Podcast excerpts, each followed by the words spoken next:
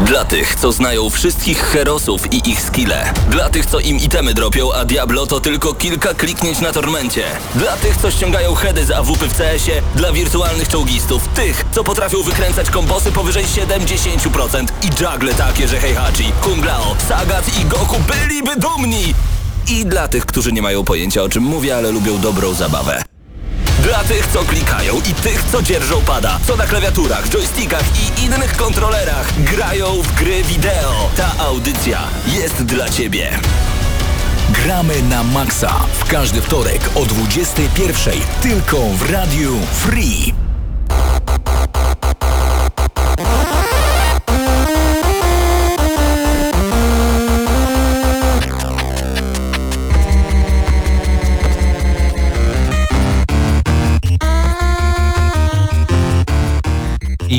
Minęła godzina 21 w Radiu Free. y, Jak wtorek, jak godzina 21, to też i gramy na Maxa. I w gramy na Maxa dzisiaj przed mikrofonem Mateusz Widut, ale także i... E, Cześć panowie, za bardzo was nie słyszę, dlatego może po prostu y, porozmawiajmy, porozmawiajmy bez słuchawek. W co ostatnio graliście?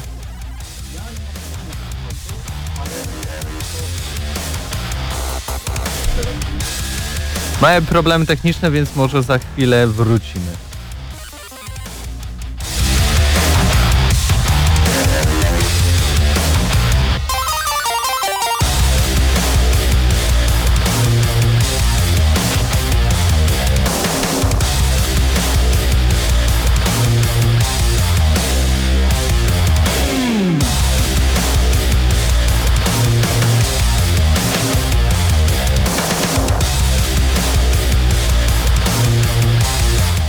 No i wracamy. Teraz już na pewno nas słychać trochę zamieszanie.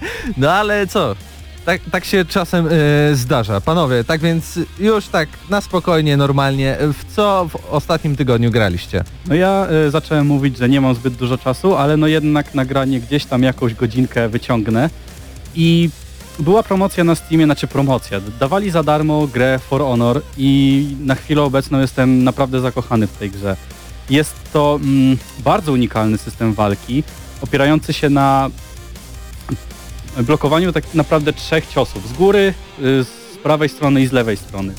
Do tego dochodzą uniki takie standardowe i mamy jakieś tam y, lekkie kombosy i takie mm, niezbyt mm, widowiskowe, ale przydatne umiejętności dla każdej klasy. I każdą klasą gra się inaczej. I no, problem polega tutaj na tym, że y, Ubisoft y, ma słabe serwery. No to myślałem, że już teraz tyle lat po premierze, no to już coś tam jednak poprawili, ale zdarza się, że grę po prostu wyrzuca nas y, z gry z jakiegoś serwera, na którym gramy.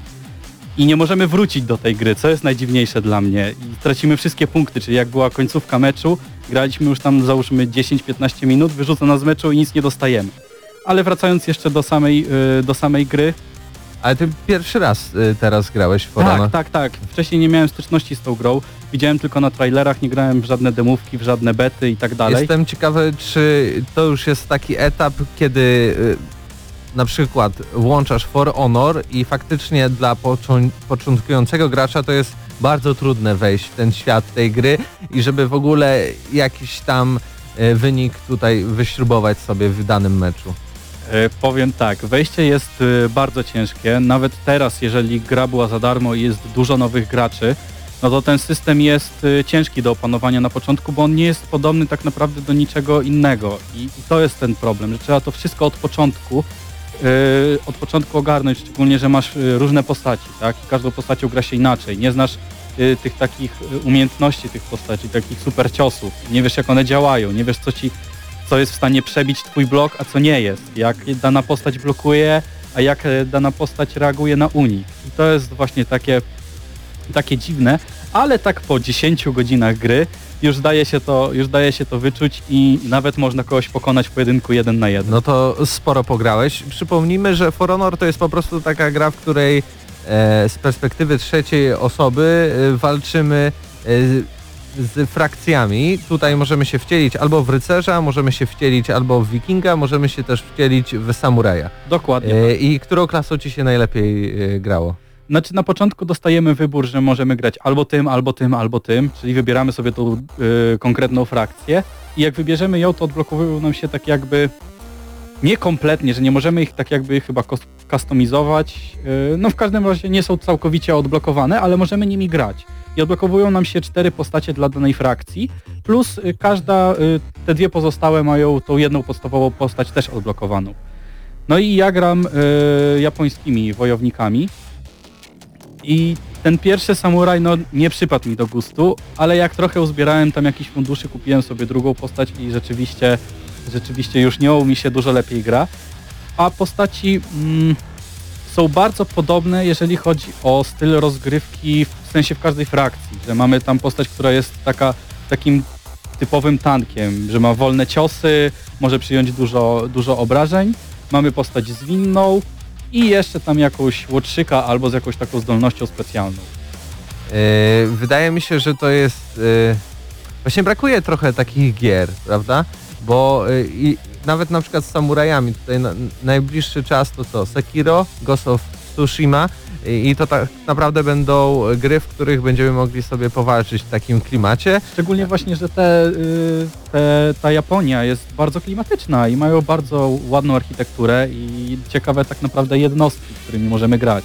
E, Zobaczymy tak naprawdę, czy w ogóle po- po pierwsze, czy For Honor jeszcze sobie jakoś na rynku poradzi, a po drugie, czy faktycznie na tych dwóch kolejnych grach, które wymieniłem, czyli Ghost of Tsushima i Sekiro, e, jakby otoczka e, i uniwersum takich e, starożytnej Japonii będzie wykorzystywane Jeszcze- dalej w grach. Jeszcze tylko chciałem apelować do Ubisoftu, aby robili gry multiplayer, oddali te mar marki singlowe gdzieś tam komuś, żeby robił to na przykład lepiej i żeby zabrali się za takie właśnie multiplayer jak Rainbow Six, jak For Honor, bo są to gry naprawdę z pomysłem i chce się w nie grać po prostu. E, Ale też muszą zainwestować w serwery. To, to, to, To to tak, zapomniałeś dodać. No to jak sprzedadzą te wszystkie marki singlowe, to kupią nowe serwery i będzie już super. E, Pawle, czy, czy nas słyszysz? Bo widzę, że tutaj się bardzo wciągnąłeś. Dzisiaj będziesz rozmawiał o Battlefieldzie 5, bo o tym nie mówiliśmy, ale w dzisiejszej audycji będą dwie recenzje. Pierwsza recenzja to Pro Evolution Soccer 2019, druga recenzja to Two Point Hospital, a także przed nami będą wrażenia z bety Battlefielda 5. Czy coś z tych gier u Ciebie się e, zagrało troszeczkę? Nawet gdyby się zagrało coś z tych gier, to teraz bym o tym nie mówił, ponieważ za chwilę o tym powiemy. E, natomiast w tym tygodniu e, tak naprawdę jedyne co pograłem, to e, specyficzny mod do Fallouta, o którym się mówiło parę tygodni temu, e, Fallout Miami. Właściwie pograłem, to trochę też dużo powiedziane, bo zagrałem w taką wczesną wersję, e, powiedzmy udostępnioną e, przez twórców dla, dla e, youtuberów, dziennikarzy i tak dalej. I, jakby mogłem rzucić okiem na to, co tam, co tam w tym y, modzie dostajemy i powiem wam, że to jest naprawdę niesamowite dla mnie, że to tego nie stworzyło profesjonalne studio, tak? Że tego nie stworzyli deweloperzy tej gry, bo mm, tak jak zwykle, tak jak zwykle, gdy mamy do czynienia z dużymi modami, które y, dają nam y, do gry jakby nowy, nowy, nową masę, nowy ląd, tak? Y, jak, jakąś nową lokację. Zazwyczaj mamy tutaj do czynienia po prostu z używaniem e, modeli, budynków i tak dalej z podstawowej gry, tylko jakoś tam poukładanych, żeby to wszystko ładnie wyglądało. Tutaj mamy takiej ilości jakby przygotowanych specjalnie na potrzeby tej gry e, asetów i, i e, przedmiotów, e, budynków i tak dalej, że no, no jestem, jestem naprawdę pod wrażeniem. Dodatkowo, e, co zrobiło na mnie takie e, też dosyć duże wrażenie, to wnętrza, bo tak naprawdę na razie to nie jest e, kompletny mod, nie można w niego za bardzo grać. Gotowe jest całe miasto jakby, tak, cała lokacja. Gotowych jest nieco tych przeciwników, którzy się tam kręcą, między innymi kule poubierane w, jakieś tam plażowe stroje, są takie jakby nie szpony śmierci, tylko bardziej aligatorowe wersje, tak, szponów śmierci, których nazwy niestety zapomniałem. E, Natomiast no, nie mamy jeszcze questów, tak, E, ale, ale są wnętrza. I wnętrza robią mega wrażenie, ponieważ y, twórcy postarali się, żeby przynajmniej każde większe, w którym byłem, wnętrze, było, miało jakąś swoją indywidualną atmosferę, co jest wyrażane poprzez to, jak on y, tam powiedzmy wygląda y, wizualnie, jeżeli chodzi, jeżeli chodzi o wystrój, ale też o oświetlenie. mam wrażenie, że oni robili jakby specjalnie oświetlenie do każdego budynku oddzielnie, tak? Mamy bardzo atmosferyczne, powiedzmy, jakieś mgiełki, jakieś kolory, w, w bardziej takich, powiedzmy, podtopionych budynkach dominują takie zielenie, niebieskie kolory, wiecie o co chodzi. I dodatkowo oczywiście neony, no bo to jest taki Neony, klimat Miami. Y, Sam chyba wspominałeś, bo również oprócz gramy na Maxa y, w Radio Free jest też GNM+, czyli nas, nasz y, podcast o newsach, głównie e, z ostatnich siedmiu dni, zawsze jak nagrywamy. E, I tam mówiłeś, że tutaj widać też dużo inspiracji jakby GTA Vice City, tak, całą e, tą mapą. miasto jakby było tworzone, bo y, twórcy próbowali w jakiś sposób odtworzyć miasto, no ale jak do tego podejść, kiedy nie ma się profesjonalnego, y, powiedzmy, studia, budżetu i ludzi, którzy ci sfotografują pół miasta. Wzięli mapę z Vice City i jakby na niej wzorowali się, odtwarzając takie najbardziej znane y, miejscówki. Dodatkowo warto wspomnieć, że soundtrack y, bardzo jest ciekawie robiony, ponieważ ominęli ten problem z y, prawami, które dużo kosztują, jeżeli chodzi o wykorzystywanie niektórych piosenek, takich powiedzmy bardziej znanych. E, W ten sposób, że e, ich znajomy twórca, czy odpłatnie, czy nieodpłatnie, tego nie wiem, natomiast skowerował po prostu bardzo wiele piosenek, e, które usłyszymy tam w radiu. E, Przy okazji stworzył on taki też e, bardziej ten ambientowy soundtrack, który gdzieś tam w tle leci i naprawdę, naprawdę to imponująco brzmi, bo to jest taki powiedzmy klimat, e, no tak jak zawsze mamy, tak? Takie lata 50., 60., ale tym razem połączone z takim lek- z taką lekką może elektroniką, takim może trochę syntem, wiecie, no klimat Miami tych, takiego bliżej lat 80. On przecieka troszeczkę przez tego moda. No na pewno jestem ciekaw jak to wyjdzie, szczególnie, że to są twórcy, którzy kończą swoje mody, bo wiemy jak to się kończy zazwyczaj z tymi dużymi projektami, więc e, czekam. Oni mają już chyba ze 2-3 już na swoim koncie Tak, do Falloutu. największy mod do New Vegas, także, także myślę, że możemy się spodziewać, że dokończą robotę. No i będziemy dzisiaj jeszcze, y, proszę za chwilę wspomnimy o filmie, który, którego twórcą jest jeden z naszych słuchaczy. Y, I będziemy mieli przy okazji dla naszych dzisiejszych słuchaczy kody. Kody na Steama do tego filmu, bo na Steamie, to nie każdy wie, ale możemy też oglądać filmy i mieć je w swojej bibliotece. I dzisiaj rozdamy 10 takich kodów szczęśliwcom. Całkiem, całkiem, całkiem sporo. E, Ale zanim przejdziemy i, i, i do rozdawania kodów e, i do wrażeń na przykład z Battlefielda, to może zacznijmy teraz od e, pierwszej recenzji i myślę, że mogę tutaj już przez szybę wołać Krzyśka Lenarczyka, że zaczniemy od Two Point Hospital, ale zanim Two Point Hospital, to może posłuchamy trochę muzyki z God.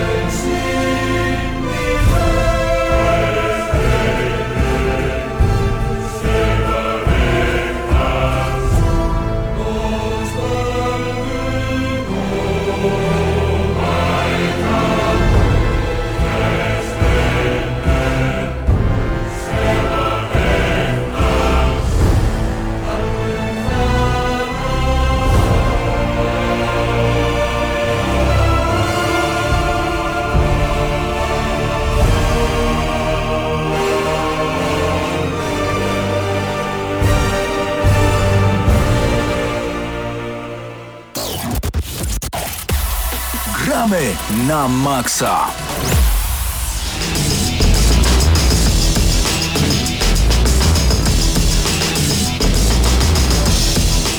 I w Gramy na maksa czas na recenzję Two Point Hospital.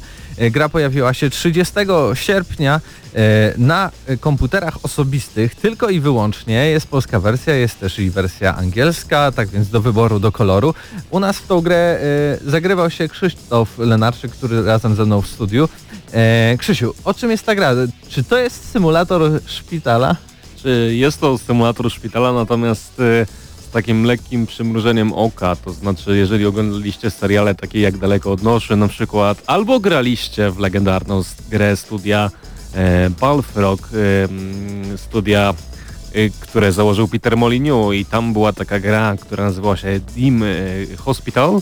I właśnie Two Point Hospital jest jej następcą, spadkobiercą duchowym, bo przyjmuje szereg różnych mechanik, które były w tamtej grze, no można powiedzieć, że jest niemalże remake'iem e, tamtej gry w najnowszej, w współczesnej oprawie z szeregiem nowych pomysłów, które wydaje mi się fantastyczne, jakby pojawiły się w, w tego rodzaju rozgrywce. Bo tutaj pojawiały się jakby aspekty samej symulacji tego, że prowadzimy e, szpital, ale także system jakby ekonomiczny, bo musimy e, jakby starać się, żeby nasz szpital był rentowny. E, to takie Simsy Znaczy, trochę, prawda? E, jak na przykład grałem, e, moja mama jest wielką wielbicielą tego typu gierek i chciałem jej pokazać, czym jest tu Two Point Hospital.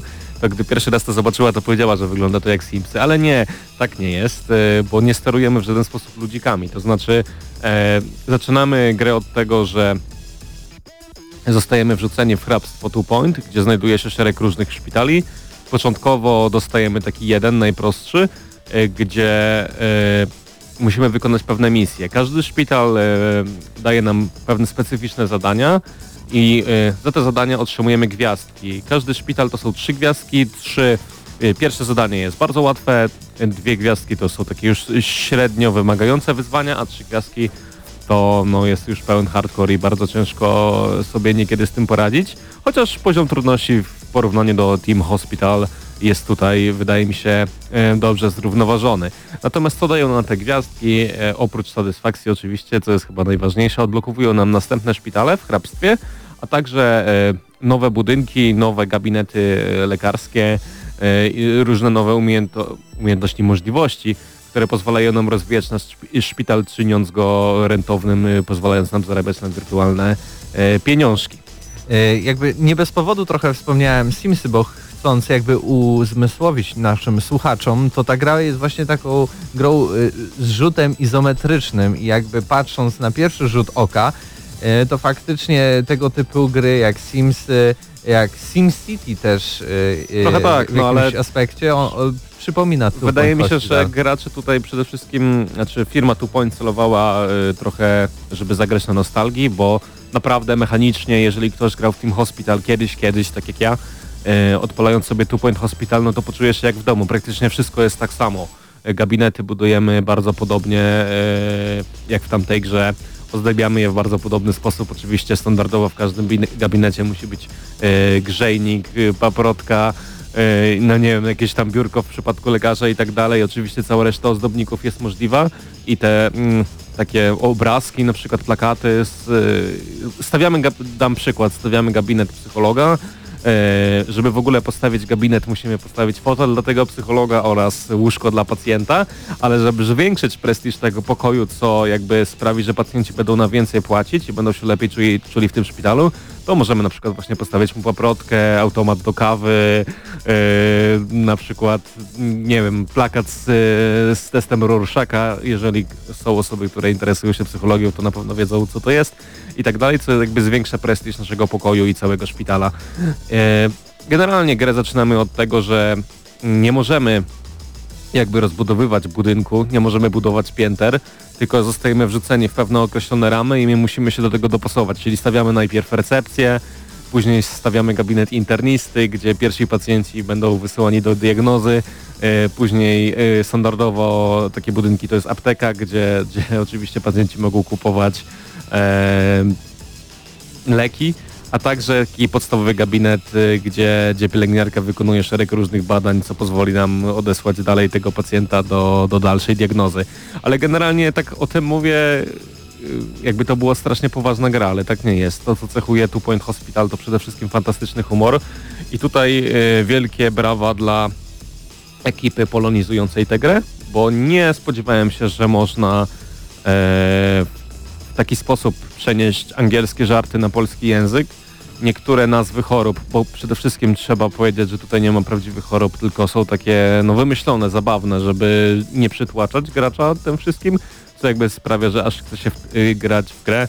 I na przykład mamy taką chorobę jak sucharoza, gdzie e, nasz pacjent opowiada suchary e, i, i, i odsyła się go do, do psychologa w tym celu, albo na przykład garnkowiec pospolity, gdzie nasi pacjenci z garnkami na głowie udają się do pewnego gabinetu, gdzie ten garnek usuwa się z głowy i jakby wychodzą z niego ocali i zdrowi. E, No mi się najbardziej podobała taka choroba, której nazwy niestety nie pamiętam, ale pacjenci przebierają się za Elvisa Presleya albo Frediego Mercurego i jakby udają gwiazdę popu czy rocka. Tak zwana gwiazdoza. Nie pamiętam, co to tak się nazywało, ale naprawdę y, tłumacze dali radę i tutaj nawet są takie wyróżnienia pomiędzy właśnie pielęgniarzem a pielęgniarką i polska wersja naprawdę fajnie wypada, z tym, że brakuje trochę dubbingu, mi się wydaje, bo gdyby był dubbing, to też zdecydowanie łatwiej by było wycelować w młodszego odbiorcę, szczególnie, że y, oprócz, oprócz jakby napisów pojawia się w tle e, taka osoba, która to sekretarka, no nie wiem, podaje przez megafon pewne informacje. Po angielsku niestety. Są to bardzo zabawne informacje, jak na przykład mówi się, że prosimy uwaga, y, nie umierać na korytarzach, bo później po szpitalu latają duchy i tak dalej, i tak dalej. No ale oprócz y, budowania gabinetów możemy... Mm, Możemy także oczywiście zatrudniać obsługę do tego szpitala i tutaj też zaczyna się cała zabawa, bo każda, każda osoba z personelu posiada szereg różnych umiejętności, na przykład gdy zatrudnimy e, dozorcę, no to istotne było, byśmy mieli w naszym teamie dozorcę mechanika, dozorcę od łapania duchów, e, no i tak dalej, od danej specjalizacji, tak samo lekarze. No, e, podstawowy lekarz, gdy go zatrudnimy, na przykład student medycyny, nie będzie umiał nic. To znaczy najlepiej posadzimy go w, gabicie, w gabinecie internisty, no i tam będzie jakoś diagnozował tych pacje- pacjentów, czasem słusznie, czasem nie, co może doprowadzić nawet do ich śmierci, e, ale właśnie możemy go wyszkolić albo na psychologa, albo na chirurga, albo na właśnie specjalistę, internistę, to znaczy, że będzie miał 100% skuteczności diagnozy i to jest naprawdę super, to wciąga, no ja gdy dostałem Two Point Hospital, to spędziłem e, przy tej grze już 15 godzin, Mam do ciebie takie pytanie, bo to tak troszeczkę brzmi jakby ta gra była mega łatwa, ale co Jest. jest tą trudn- ale jakaś trudność, prawda, musi być. Czy to są, chodzi o pieniądze, tu chodzi o Y- to, żeby mieć jak najwięcej pacjentów, czy Przede wszystkim, w, czym e, jest tutaj właśnie ten Ta cel gra się rozwija jakby z czasem, to znaczy początkowo mamy mało tych pacjentów i nic się nie dzieje, nic, nic nam nie przeszkadza w szpitalu, ale z czasem zaczyna się to, co widzimy w polskiej służbie zdrowia, czyli kolejki, każdy chce się dopchać, szpital jest zapchany, e, pacjenci się nudzą, bo na przykład nie ma konsoli do gry w szpitalu, gdzie Sega się postarała i, i można na przykład zagrać w Sonika na korytarzach, e, bo wydawcą gry jest Sega. E, wyzwaniem jest są przede wszystkim to, że e, z, z, wraz z rozwojem szpitala pojawia się więcej pacjentów i trudniej nam jest wykonać misję, tę na gwiazdkę, e, te cele, które gra nam stawia.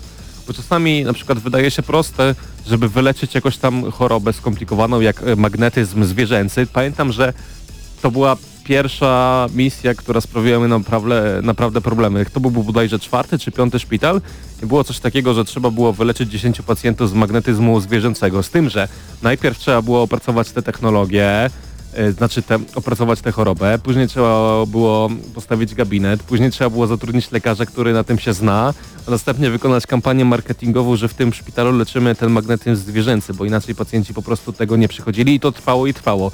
Moje długi rosły, bo nie miałem personelu, bo nie miałem danych gabinetów, bo szpital był za mały, bo się nudzili, bo nie mieli kawy, no i tak dalej, i tak dalej, i tak dalej, no i e, wraz z rozwojem im więcej pacjentów, tym trudniej. I to jest naprawdę fajnie wyważone. E, może już tak podsumowując, ocena i takie twoje plusy i minusy. E, Dla mnie to jest gra bardzo dobra. Przede wszystkim dlatego, że gra na mojej nostalgii i nie wiem, gdybym nie grał w Team Hospital kiedyś, to może ta ocena byłaby mniejsza i miałbym trochę gorsze nastawienie do tej gry. Natomiast dla mnie tak naprawdę no jedynym czego można się przyczepić to czasami lekkie, lekkie jakieś takie zwariowania w interfejsie, no czasami mm, pacjenci potrafią się zablokować niechcący w, w gabinecie czy na oddziale i nie wiedzą co ze sobą zrobić, tak jak w Teamsach czasami stoją i wymochują, nie wiadomo o co im chodzi.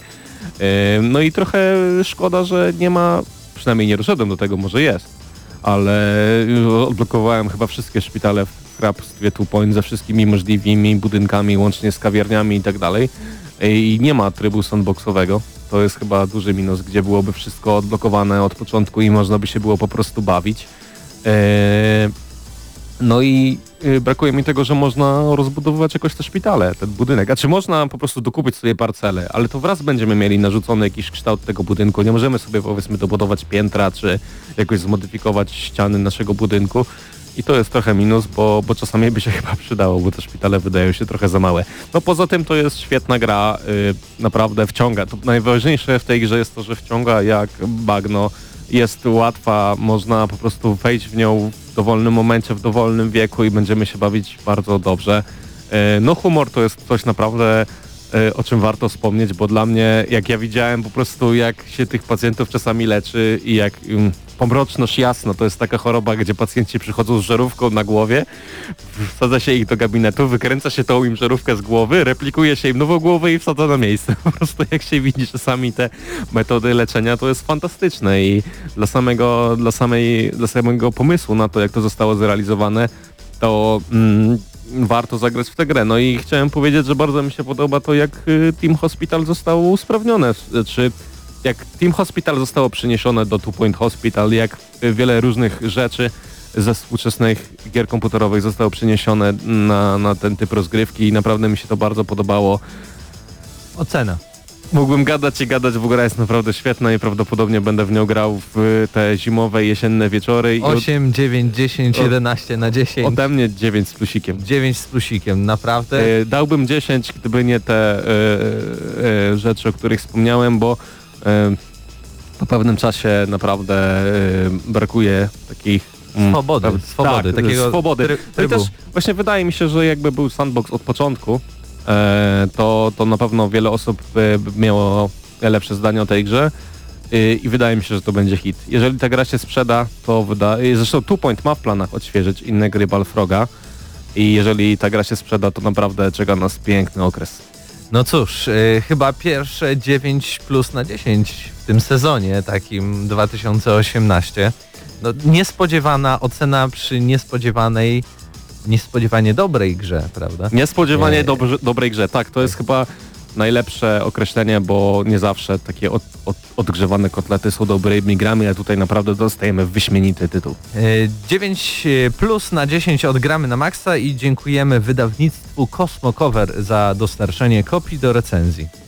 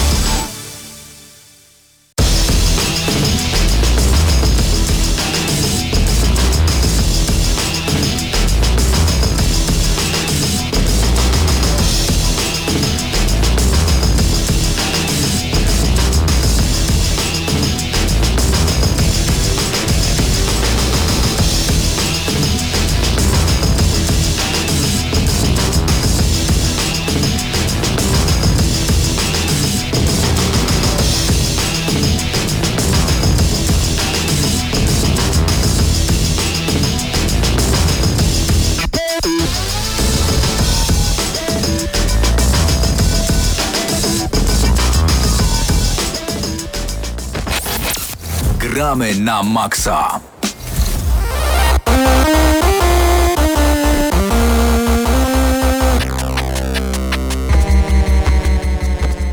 No i wracamy do Gramy na Maxa, tym razem e, segment beta w Gramy na Maxa, czyli Battlefield 5. Wystartowała beta dokładnie e, dzisiaj o godzinie 10, 4 e, września. To nawet wczesny dostęp do bety. Tak. Bo 6 września jest otwarta dla wszystkich na każdej platformie, więc ale dzisiaj recenzenci, tam blogerzy, youtuberzy plus osoby, które em, złożyły zamówienia przedpremierowe na Battlefielda 5. Tak. E, Mamy okazję ograć e, dwie duże mapy. Jedna już chyba znana z e, wszelkich materiałów, czyli Rotterdam. Taka mapa miastowa dosyć. Tu, ja to już mówiłem na materiałach z Gamescomu, ale bardzo mi ona przypomina jedną z map z Battlefielda pierwszego. Taką- mia- a miał Amią. Pe, pe, jedyną tak. mapę miejską z Battlefielda 1, przynajmniej z podstawowej wersji. Jakby takie niektóre elementy były copy-pastem, na przykład punkt D z y, flagą jest bardzo podobny do jednego z punktów właśnie w, y, w tej ge- Battlefieldowsko pierwszej mapie.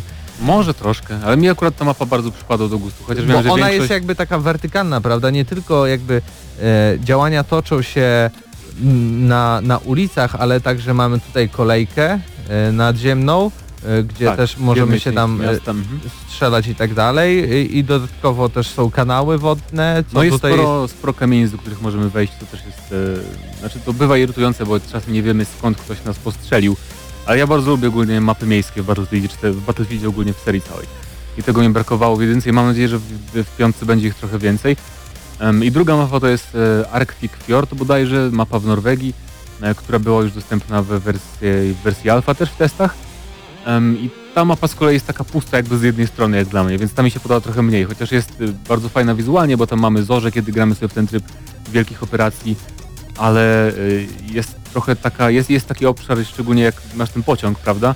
Mhm. E, I starasz się do niego dotrzeć z drugiej części mapy, to jest taka, taka pustka po środku i trochę nie lubię tego w grach, bo wtedy jesteś wystawiony na snajperów. Znaczy dużo jest tam wszyscy- takich dział przeciwlotniczych y, i, i jakby takich y, bunkrów No też, tak. i e, obwarowań, więc z drugiej strony to też jest jakąś taką przeszkodą i także to są takie dobre punkty do ataku lub bronienia swoich pozycji. Faktycznie tam z prawej strony mamy linię kolejową, która jest wysadzona y, i tam też znajdują się punkty, jeśli gramy w ten typ y, a la Capture the Flag.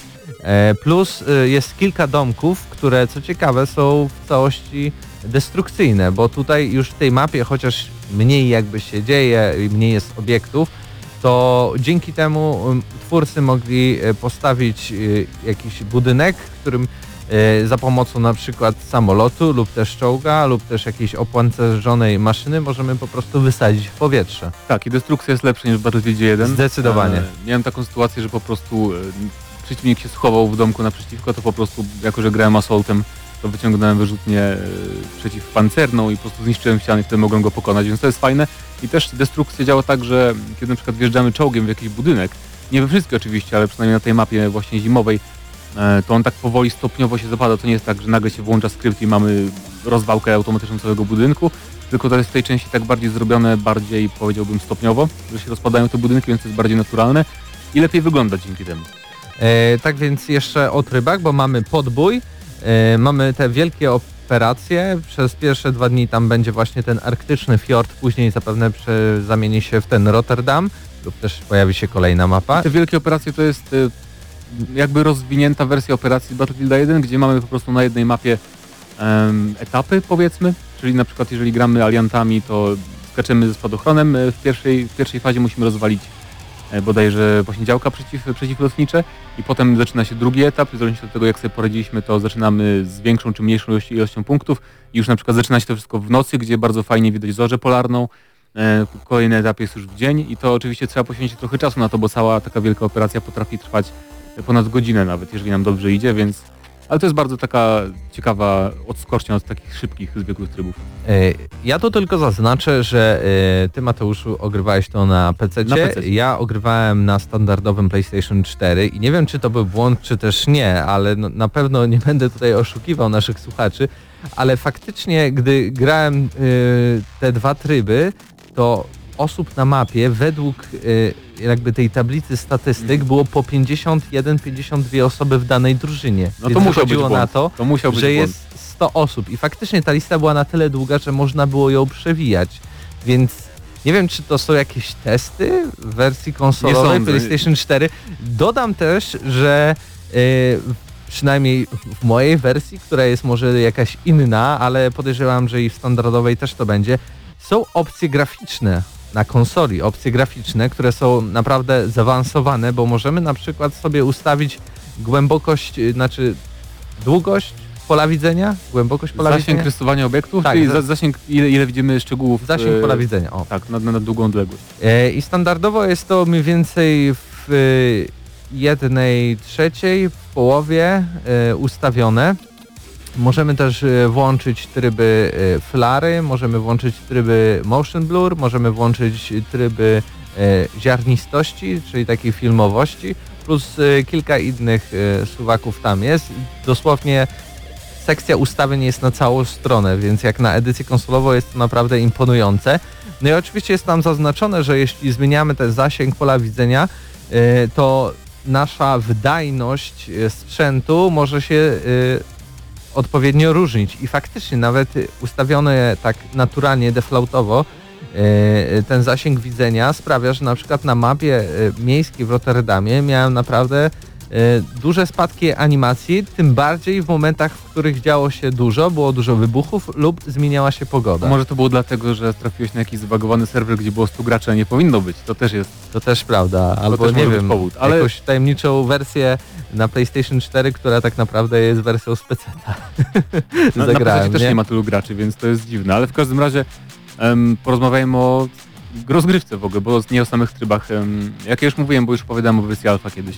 I po Gamescomie też trochę opowiadałem o Battlefield 5, e, że jak dla mnie gunplay, czyli jakby strzelanie i odczucia towarzyszące temu odrzut broni i tak dalej, to jest e, lepsze niż Battlefield 1. Bo jest dużo Jest- mniejszy? Może, chodzi o to, że jest trochę trudniej. Mam skojarzenia, że w Battlefield 1 bardzo często strzelałem z biodra bez przycelowania i to było bardzo efektywne, niezależnie tak naprawdę. Niektóre, niektóre pistolety maszynowe były super skuteczne na dalekie zasięgi, co było w ogóle absurdalne w tej grze. A tu wydaje mi się, że to jest bardziej takie wszystko zbalansowane, że jeżeli mam broń, e, która powinna teoretycznie być najbardziej skuteczna na bliskim zasięgu, no to nie, nie zabije kogoś, kto jest, wiesz, bardzo daleko i tak dalej. I pod tym względem ta gra jest lepsza, już teraz wydaje mi się. Em, pojazdy są też fajnie zbalansowane pod tym względem, nie wiem czy grałeś pojazdami dużo. Nie, dopiero ta beta się zaczęła, trochę, więc ale no, sprawdziłem samolot i czołg.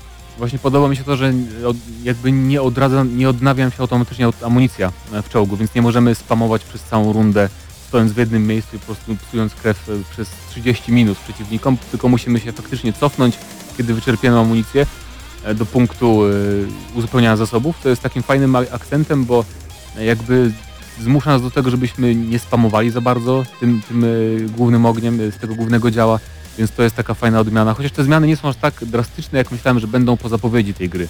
Bo na przykład to, że możemy wskrzeszać towarzyszy nie będąc medykiem, to jest taka zmiana, z której bardzo mało osób korzysta niestety. I ogólnie wydaje mi się, że ten Battlefield mm, to będzie Battlefield taki bardziej niż poprzednie dla naprawdę grających ludzi w grupie. Czyli jeżeli mamy znajomych, to będzie naprawdę odczuwalnie, wtedy dopiero odczujemy te mechaniki, które tam budowanie sobie Tak. takich jakichś zasiek i tak dalej, właśnie podnoszenie się nawzajem, uzupełnianie sobie amunicji, a takie granie solo jest, jest, jest ym, towarzyszą temu takie odczucia, że nie czujemy tych zmian tak naprawdę tak dużo, wydaje mi się, więc to jest taki dosyć jeszcze dyskusyjny aspekt tej gry, na ile, na ile gracze odczują te, te wszystkie zmiany, które są całkiem interesujące w teorii na pewno. E, Dla mnie taką negatywną jakby mm, e, negatywnym elementem jest e, tryb, w którym nie wiem czy da się to do końca wyłączyć, ale gdy ktoś nas zastrzeli i nie trafi prosto w głowę, to jeszcze mamy dużo czasu, żeby leżeć, wołać o pomoc, Albo możemy też przyspieszyć przytrzymać e, tym przyciskiem, że chcemy umrzeć. Ale nawet przyciskając ten przycisk do szybszego jakby wrócenia do lobby, jakby czy tam do, do takiego menu, gdzie możemy wybrać, gdzie się odrodzimy, Mhm. to nadal trwa bardzo długo i już po tych dwóch, trzech meczach dla mnie było bardzo irytujące, bo nie chciałem czekać w tym miejscu i oglądać jak mój żołnierz umiera, umiera, umiera, tylko chciałbym przejść od razu na przykład do menu wybierania lokacji, z której będę się e, spawnował. Znaczy ja nie wiem, czy trwa bardzo długo, to może być takie wrażenie, bo zauważ, że poprzednio też miałeś zawsze licznik, kiedy nawet umarłeś, to potem byłeś w tym menu wyboru. Ale to było 3, 2, 1 koniec, a tutaj to No, może jest- jest 5, trochę 6, dłużej. 7 sekund. Trochę nawet. dłużej jest faktycznie. A propos menu, tego mamy oczywiście kustomizację broni po raz pierwszy, bo walki jej nie było.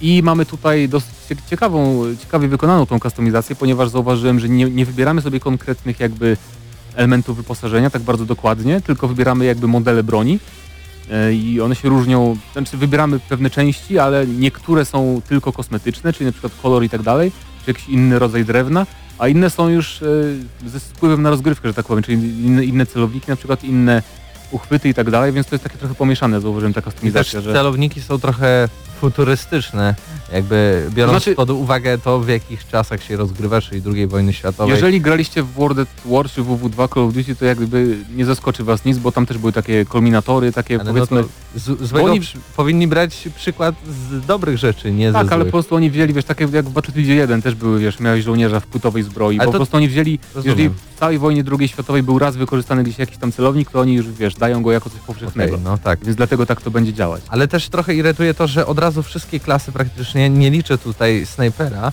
y, mają y, bronie maszynowe, nawet medyk zazwyczaj w Battlefieldzie pierwszym to było tak, że zaczynałeś po prostu z takim karabinem. A to a, jest, a, mi się akurat ta podoba zmiana. a, a mi nie, bo nie lubię takimi broniami grać, a tutaj jakby jestem od razu na nie skazany. Podejrzewam, że w pewnej wersji może będzie więcej tego do wyboru na sam Jeszcze to początek. zbalansują, bo w Valve było zupełnie inaczej. Właśnie medycy mieli te samopowtarzalne karabiny, takie w Battlefieldzie 1. Mhm. Więc myślę, że oni teraz będą zbierać opinie graczy i to potem dostosują. Mi się to akurat podoba, bo medyk powinien być kimś, kto jakby jest na linii frontu i wtedy mu się przyda właśnie broń na bliski zasięg. Nie? To mi akurat spasowało. Ale kwestia gustu oczywiście. E, tak więc no, beta nadal trwa. E, o, już od 6 września będziecie mieli możliwość e, samemu sobie pograć.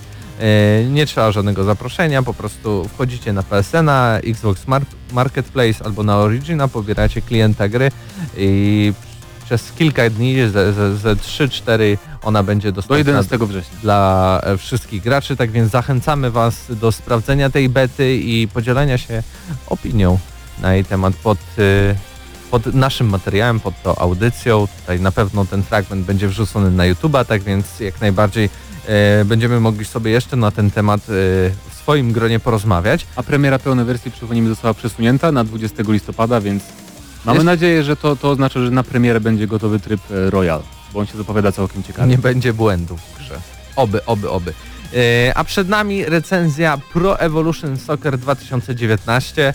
E, w tym roku zaczynamy od PESA, ale już w połowie września FIFA, FIFA, FIFA na wszystkich czeka. Przerwa muzyczna, Space Marine Valkyrie Run, no i wracamy z recenzją.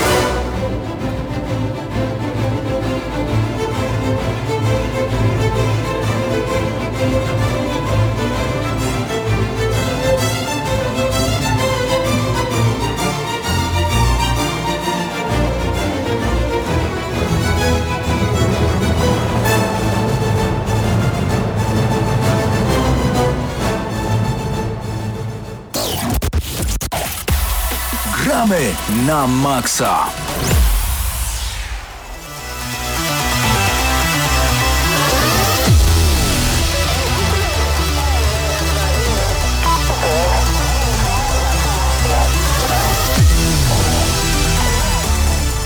I wgramy na maksa czas na recenzję Pro Evolution Soccer 2019. Gra zadebiutowała 28 sierpnia bieżącego 2018 roku na PlayStation 4, Xboxie One i także chyba na PC, bo tutaj y, za, zawsze na wszystkie platformy na raz wychodzi. E, PES 2019, producentem Konami, wydawcą Konami w Polsce e, wydaje e. PESA Techland. Y, Krzyśku, jako specjalista do gier futbolowych, do, od piłki nożnej, no wręcz y, byłeś zobowiązany, żeby w Gramy na Maxa zrecenzować ten tytuł. No i ja ci oddaję wręcz an antenę, no bo y, też czasem pogrywam czy to w FIFA, czy to w PESA. Ba, może będę miał kilka uwag z perspektywy takiej, że grałem w FIFA 19, która dopiero nadchodzi. do której jestem trochę negatywnie nastawiony. A więc- jestem dosyć pozytywnie, ale też niewiele widziałem, bo Electronic Arts jakby bało się tych wszystkich zmian, które zapowiedziało e, w tej odsłonie i stwierdziło, że nie pokaże nikomu tego, co tak naprawdę jest ważne, a było można sobie zagrać jakieś zwykłe meczyki bez ustawiania żadnych ustawień. Ale wracamy do PESA, bo tu nie o FIFA. Dobra, na początku chciałem powiedzieć, że recenzja będzie bardzo mocno subiektywna i jeżeli są tutaj pesomaniacy głodni tej recenzji, to nie, broń Boże, nie chcę urazić tej gry ani jej hejtować. I chciałem też zaznaczyć, że moją przygodę z grami piłkarskimi zacząłem od Pro Evolution Soccer. Bardzo długo byłem jej moderem, a nawet brałem udział w kilku eliminacjach Mistrzostw Polskich, gdzie nie poszło mi tak tragicznie, jakby mogło się wydawać. Dodatkowo, żeby być specjalnie przygotowanym do recenzji PESA 2019, cały poprzedni miesiąc grałem w PESA 2018, żeby mieć pełnię obrazu tego, co mogło się w tej grze zmienić. A zmieniło się przede wszystkim to, że gracze, gra trochę przyspieszyła, a zawodnicy stali się zwinniejsi. Co wydaje się e, na przestrzeni PESA bardzo istotną zmianą, bo z jednej strony e, zaczyna to trochę odbiegać od takiego stereotypu tego, że PES to symulacja, gdzie dominuje wolne granie piłką. Dwa, wydaje mi się, że przyspieszenie gry ma na celu y, to, że no, żeby nowi gracze po prostu dołączyli do PESA, żeby ta gra sprawiała im przyjemność i, i chyba mm, taki był przede wszystkim cel przyspieszenia tej rozgrywki. Jeżeli chodzi o sam gameplay, y, to w, porównaniu do PESA 2018, to przede wszystkim y, w meczach online dominuje szybkie granie sklepki, y, granie piłką, posiadanie piłki lub szybkie granie sklepki. To jest przede wszystkim to, co preferują gracze na ten moment w trybach siedziowych. Trochę do lamusa odeszły strzały z główki, to znaczy wrzutki nie są już tak skuteczne jak w zeszłym roku, a także strzały z daleka, ponieważ e, przede wszystkim e, Konami postarało się o, tym, o to, żeby polepszyć bramkarzy. Chociaż ci czasami e, naprawdę mm, potrafią obronić stuprocentową sytuację. Ja na przykład w, w MyClubie mam atak Neymar Messi i y, Sterling. Czasami naprawdę stuprocentowa sytuacja gdzieś, gdzie naprawdę wydaje się, że to musi być bramka. Nagle okazuje się, że bramkarz to broni. Czasami sytuacja, gdzie jest to jakiś totalny kartofel, no to, to wpada do bramki i czasami jest to zaskakujące, bo z jednej strony ci bramkarze są bardzo dobrzy, a z drugiej strony, a czasami są naprawdę źli, co potrafi przekładać się na wyniki meczów. To wydaje mi się, że będzie różnicą, bo tutaj właśnie takie pierwsze nawiązanie do FIFA 19. E, tyle ile udało mi się rozegrać mecze, a było to chyba z 5 maksymalnie, to faktycznie dużo łatwiej w FIFA 19 wchodzą teraz bramki z główki.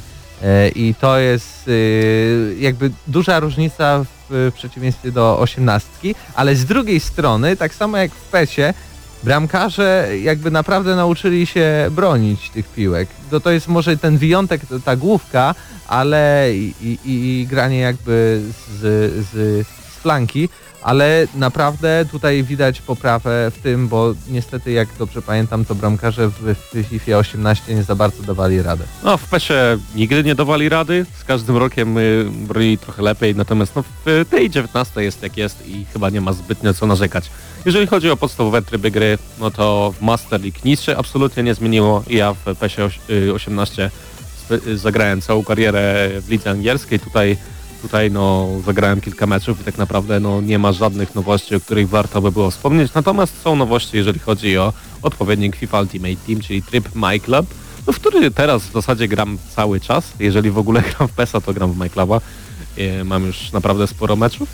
E, przede wszystkim e, w My Clubie trochę przebudowano cały system, to znaczy pojawiają się, pojawiają się zawodnicy optymalni na dany tydzień, tak zwani w formie, zupełnie jak FIFA i na przykład e, teraz, co, co dziwne, najlepszym zawodnikiem e, jest e, Zejś z Ajaxu Amsterdamu o ocenie ogólnej 96 i co ciekawe, Konami podało, że overale tych zawodników, czyli oceny ogólne, zostaną już do końca PESA. To co wydaje mi się, że trochę niszczy rozgrywkę, bo gdy losujemy na przykład piłkę z normalnego agenta z trzema piłkarzami, bo na ten moment tylko tacy agenci są dostępni, to y, dostaniemy, nie wiem, srebrną piłkę albo złotą o, o pierwszym poziomie, dajmy na to i ocena ogólna takiego zawodnika będzie powiedzmy 78, a ocena ogólna zawodnika z drużyny, y, z tej drużyny w formie powiedzmy, no to jest 96 od razu. I to jest trochę zastanawiające, dlaczego Konami poszło y, pod taki zabieg, dlatego że no wydaje mi się, że to trochę uśmierca grę, bo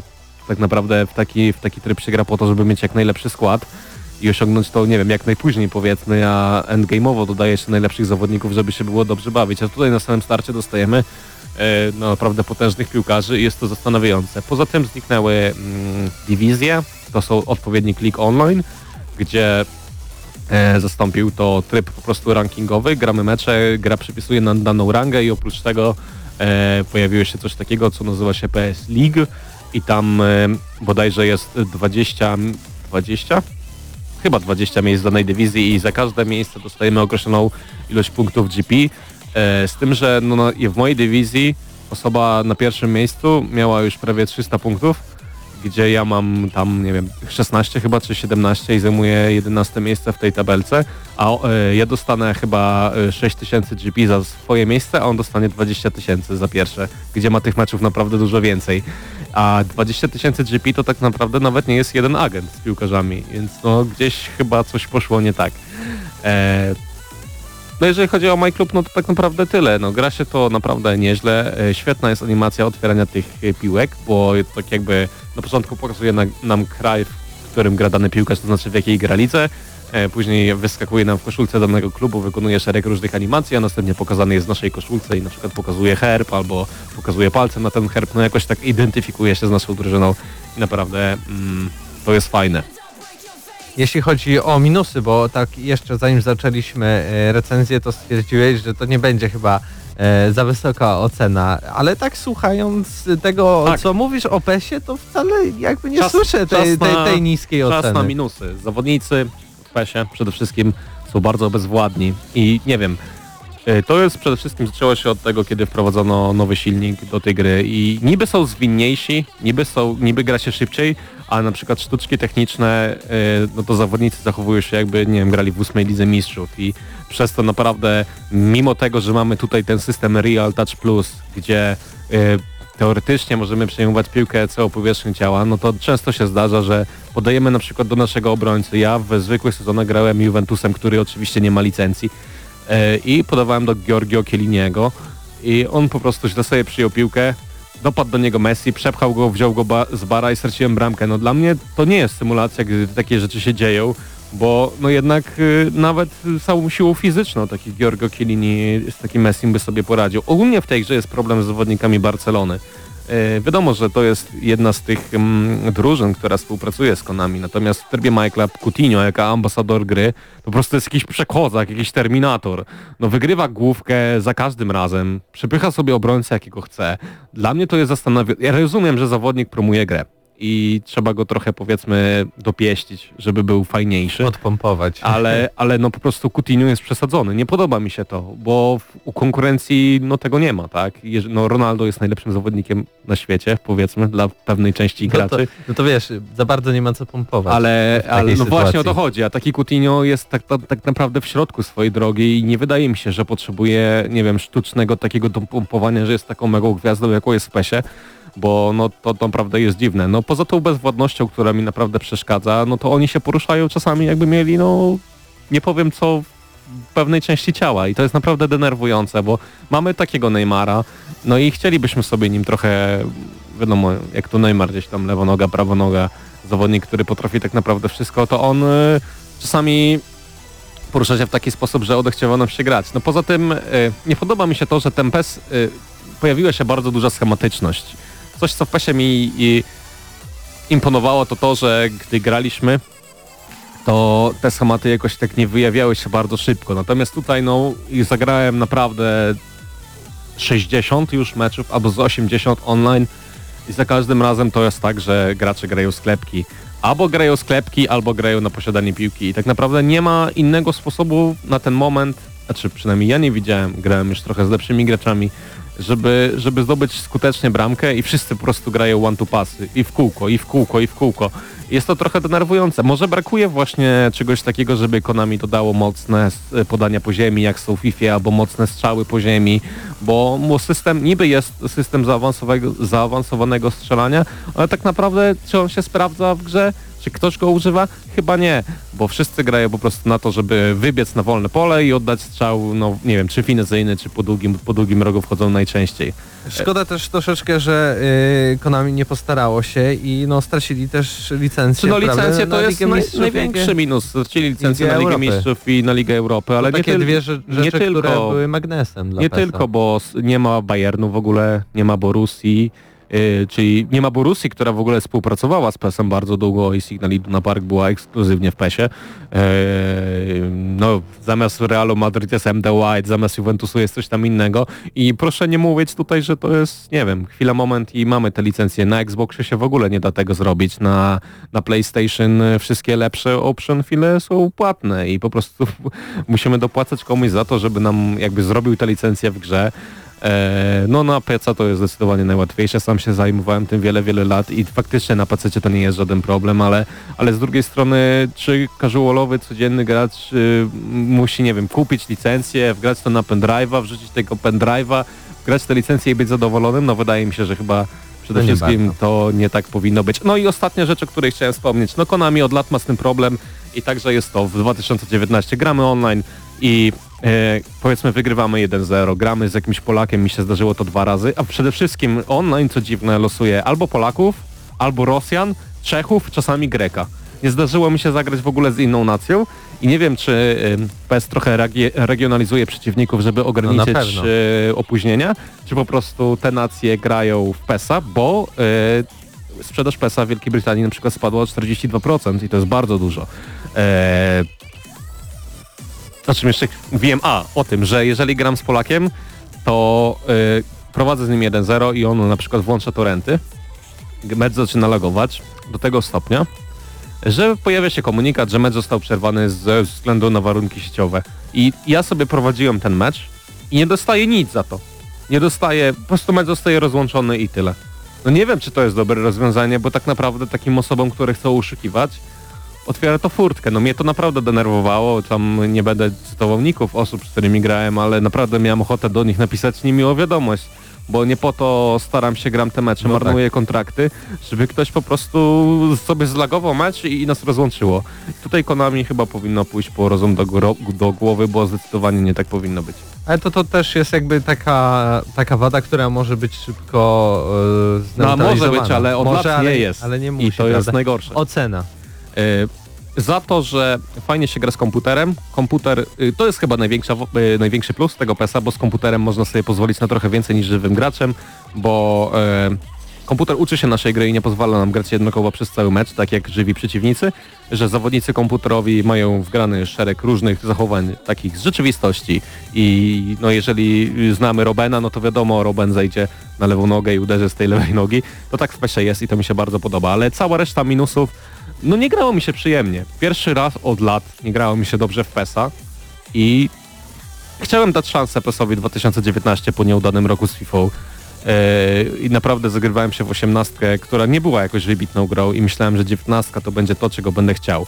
E, Mimo poprawionej oprawy graficznej, tego, że niektóre twarze wyglądają fotorealistycznie, no to szereg minusów, które, które wspomniałem, nie pozwala mi wystawić więcej PESowi 2019 niż 6+. Przykro mi.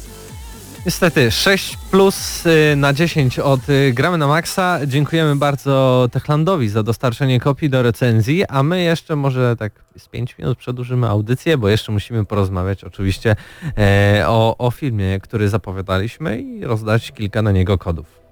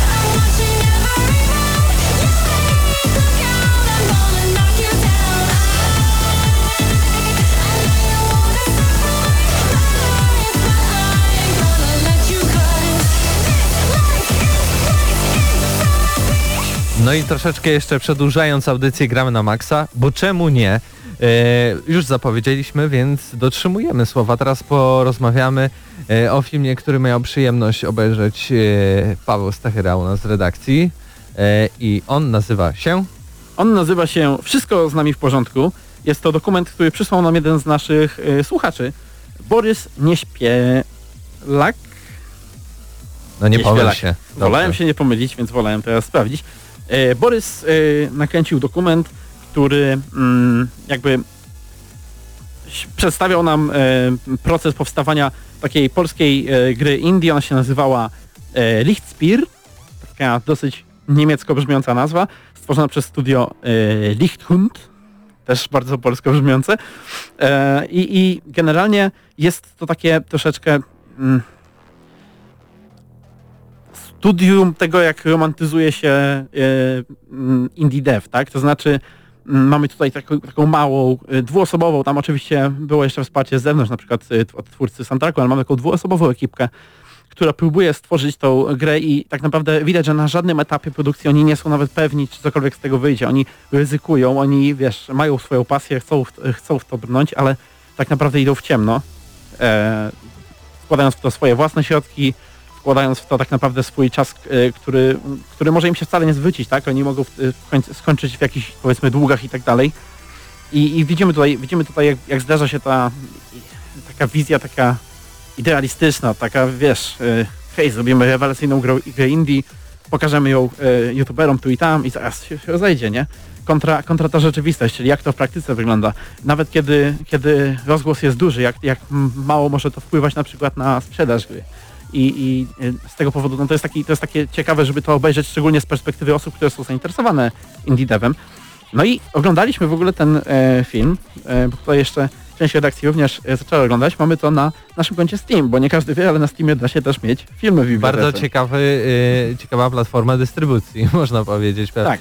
I mamy 10 kodów e, dla naszych słuchaczy, e, więc jeśli chcecie obejrzeć ten film, chcecie dostać kod na Steama, to prosimy, żebyście wysłali maila e, na adres redakcja małpa gramy na maxa, razem to piszecie, pamiętajcie, gramy na maxa przez x maxa piszemy .pl, czyli redakcja małpa gramy na maxa.pl. Pierwszych 10 osób, które wyśle nam maila, e, no odpowiemy im e, z kodem na Steama. I tam będziecie mogli sobie obejrzeć. To jest e, dosyć, to nie jest taki krótkometrażowy dokument, on tam trwa trochę ponad godzinkę i powiem szczerze, że jest naprawdę sympatyczny, mimo tego, że e, on nie jest taki fatalistyczny, tak? To nie jest taka, to nie jest takie przesłanie, hej, nie, nie, nie róbcie gier, to się nie opłaca, Ni- nic, nic nie złego wyjdzie. się nie stało, jest- jak skończyli. To po prostu, to po prostu jakby rozwiewa tą aurę takiego, takiej, takiego romantyzmu wokół No to takiej sielanki wokół tego, że zrobimy grę, ktoś oczywiście w nią zagra i się sprzeda w milionowym nakładzie i zarobimy e, dziesiątki tysiące dolarów. E, No, e, Minecraft zdarza się raz na 10 lat, tak. podejrzewam. Taka żyła złota. Przy okazji polecamy sprawdzić Lichtspear. Może komuś się spodoba, szczególnie, że już teraz jest właściwie chyba na każdej możliwej platformie. E, E. Właśnie, tym bardziej, że no tutaj pokusili się tutaj e, nasz słuchacz o film, e, jest i, i gra i zapewne są i te, te smutne wątki, tak więc pokażmy, że jednak może warto się starać i robić gry, bo, bo jest na przykład audycja, jest jakaś strona internetowa, która powie o grze i faktycznie ma to jakiś wpływ na sprzedaż samego produktu. Ach, to życie influencera. Nie, to nie mówię, że jesteśmy influencerami, ale warto na pewno wspierać takie projekty, szczególnie e, ze, ze sceny indie. E, no a to była 565 e, audycja Gramy na Maxa, tak więc uch, oho, całkiem, całkiem sporo tych odcinków.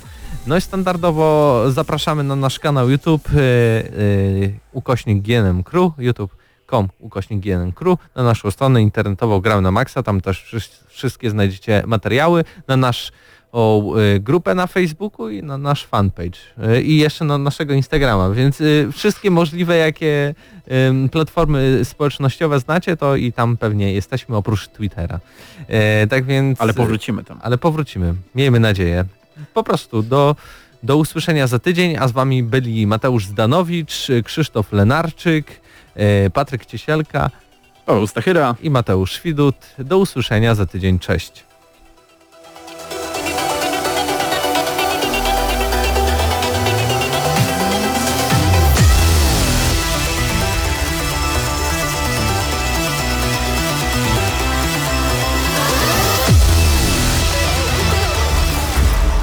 Tych, co znają wszystkich herosów i ich skille. Dla tych, co im itemy dropią, a Diablo to tylko kilka kliknięć na tormencie. Dla tych, co ściągają heady z AWP w CS-ie, dla wirtualnych czołgistów. Tych, co potrafią wykręcać kombosy powyżej 70% i juggle takie, że Heihachi, Kung Lao, Sagat i Goku byliby dumni. I dla tych, którzy nie mają pojęcia o czym mówię, ale lubią dobrą zabawę. Dla tych, co klikają i tych, co dzierżą pada, co na klawiaturach, joystickach i innych kontrolerach grają w gry wideo. Ta audycja jest dla Ciebie. Gramy na maksa w każdy wtorek o 21.00 tylko w Radiu Free.